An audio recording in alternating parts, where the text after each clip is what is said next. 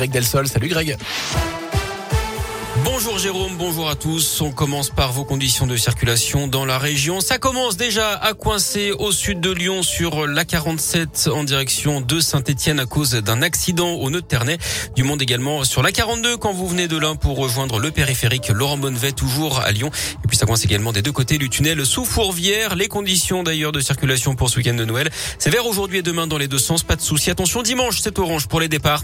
À la une plus que quelques heures avant de se mettre à table pour le repas du réveillon. Vous d'ailleurs peut-être déjà en train d'ouvrir ou de tenter d'ouvrir les huîtres et de décortiquer les crevettes. Car oui, il n'y a pas que le foie gras ou la dinde au marron dans la vie. Les fruits de mer sont également une option.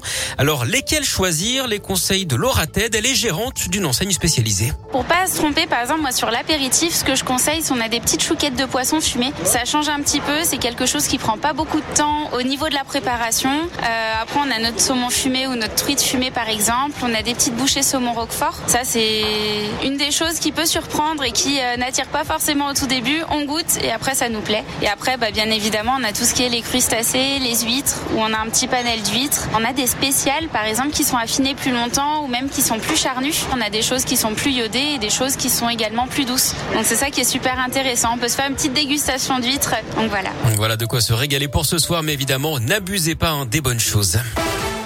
Ce réveillon qui sera marqué comme l'an dernier par l'épidémie de Covid avec le variant Omicron qui affole les compteurs en France. Le seuil des 90 000 nouveaux cas quotidiens a été franchi hier. C'est un record et ce n'est sans doute pas terminé. Face à cet afflux, c'est d'ailleurs la ruée sur les tests. Là aussi, c'est un record avec plus de 6 200 000 tests effectués. Dans ce contexte, les autorités accélèrent sur la vaccination. Ce matin, la haute autorité de santé recommande de réduire à trois mois le délai pour la dose de rappel. Le ministère de la Santé va étudier cette option.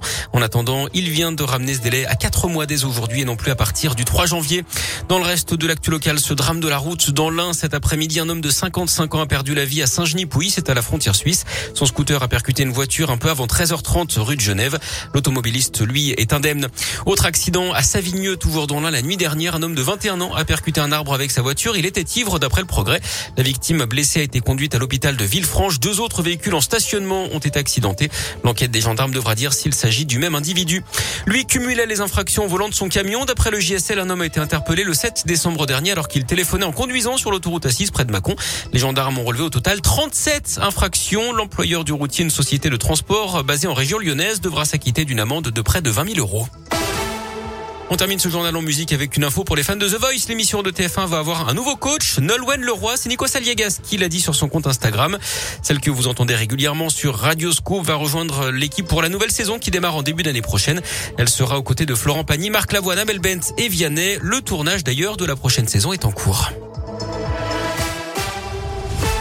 Merci beaucoup Greg.